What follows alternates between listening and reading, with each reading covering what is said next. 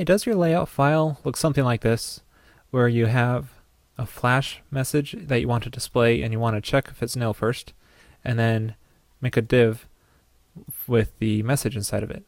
You have to check both notice, and error, or any other kind of flash message you want to display. Well, there's an easier way to do this, and that is by looping through the flash.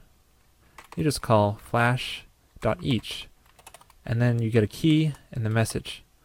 And because it's a hash, you get both of these. And so what you can do is do content tag for creating the div tag, and what you want inside of it, you want the message inside of it.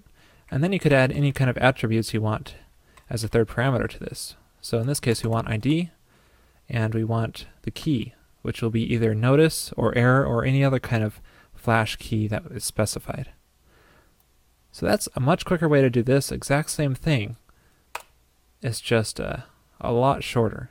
And you can also accept any kind of other flash um, parameters, such as the, let's say you wanted a warning instead of just an error notice or an error, then it could take that as well. And then all you have to do is update your CSS file to accept that kind of flash and handle it either way you want to.